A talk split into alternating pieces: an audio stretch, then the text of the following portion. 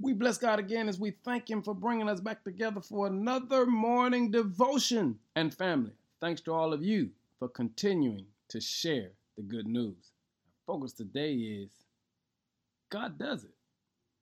How many times have we found ourselves in a situation where it did not look like we would survive? Bad things happen sometimes without an explanation, and sometimes it leaves us wondering if the story might end in a bad way. But the good thing we know about God is God already prepares us for what He's getting ready to allow us to go through. Here's what He says in Psalm 20, verse 6 Now I know that the Lord rescues His anointed king.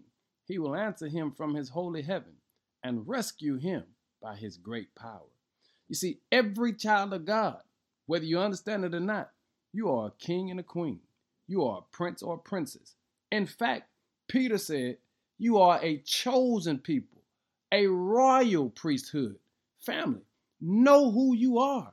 And because of who you are, you got to always remember He said it. God has already said to you and I, no weapon formed against us shall prosper. God has already told us that He's given us the victory. And today, you got to remember what God said as you walk through what life throws at you.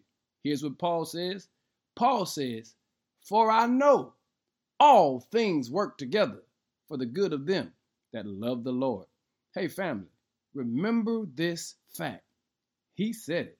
God said he'd never leave you nor forsake you. Now I know the Lord rescues his anointed king. Be blessed today and give God some glory. In Jesus' name, amen.